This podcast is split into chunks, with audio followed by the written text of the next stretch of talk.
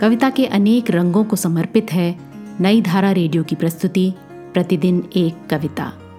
कीजिए अपने हर दिन की शुरुआत एक कविता के साथ। आज सुनिए मदन कश्यप की कविता, छोटे छोटे ईश्वर, उन्हीं की आवाज़ में। छोटे छोटे मंदिरों में रहते हैं छोटे छोटे ईश्वर। छोटे छोटे मंदिरों में रहते हैं छोटे छोटे ईश्वर। विशाल ऐतिहासिक मंदिरों के भीतरी चार दीवारियों, कोनों उतरों में बने नक्काशीदार आलो, ताको कोटरों में दुब के बैठे इन ईश्वरों का अपना कोई साम्राज्य नहीं होता। ये तो महान ईश्वर तंत्र के बस छोटे छोटे पुर्जे होते हैं। किसी किसी की बड़े ईश्वर से कुछ नाते रिश्तेदारी भी होती है।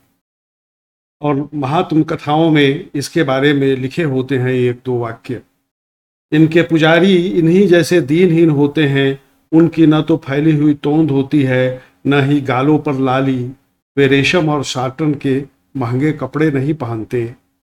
बस हैंडलूम की एक मटमैली धोती के बीच को बीच से फाड़ कर आधा पहन लेते हैं, आधा ओढ़ लेते हैं। उनके त्रिपुंड में भी वह आक्रामक चमक नहीं होती। बड़े ईश्वर के महान मंदिर की परिक्रमा कर रहे लोगों को पुकार पुकार कर बुलाता है छोटा पुजारी।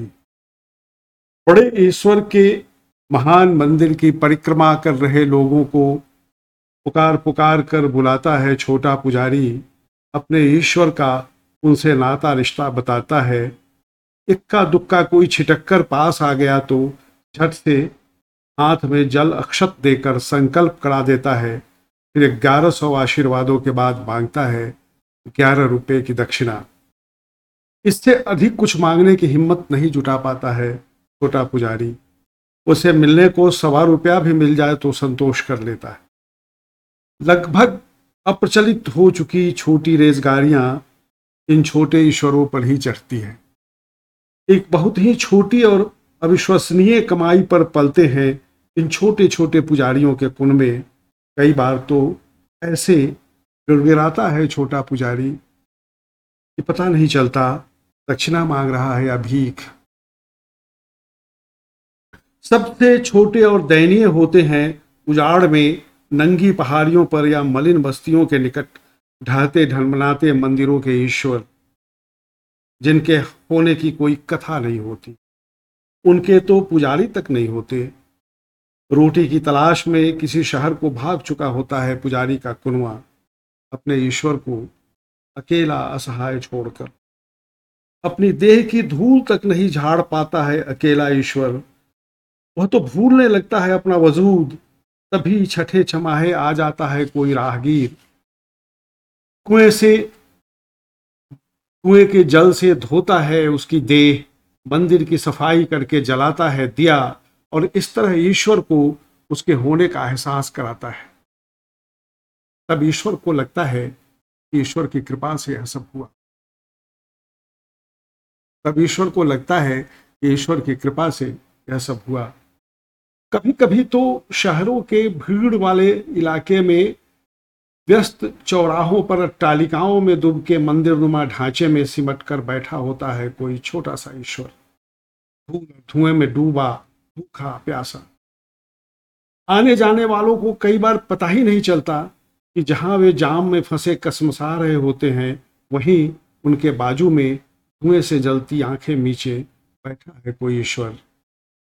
कई कई दिनों तक अगर बत्तियाँ भी नहीं जलती, काल कुठरियों से भी छोटे उनके कक्ष में, कि अचानक किसी स्त्री को याद आती है और वह एक लोटा जल उनके माथे पर पुलिस जाती। छोटे छोटे ईश्वर की छोटी छोटी जरूरतें भी ठीक से नहीं पूरा हो पाती। छोटे छोटे ईश्वर की छोटी छोटी जरूरतें भी ठीक से नहीं पूरा हो पाती हैं। छोटी छोटी मजबूरियाँ एक दिन विकराल रूप ले लेती हैं कि वह एकदम लाचार हो जाता है।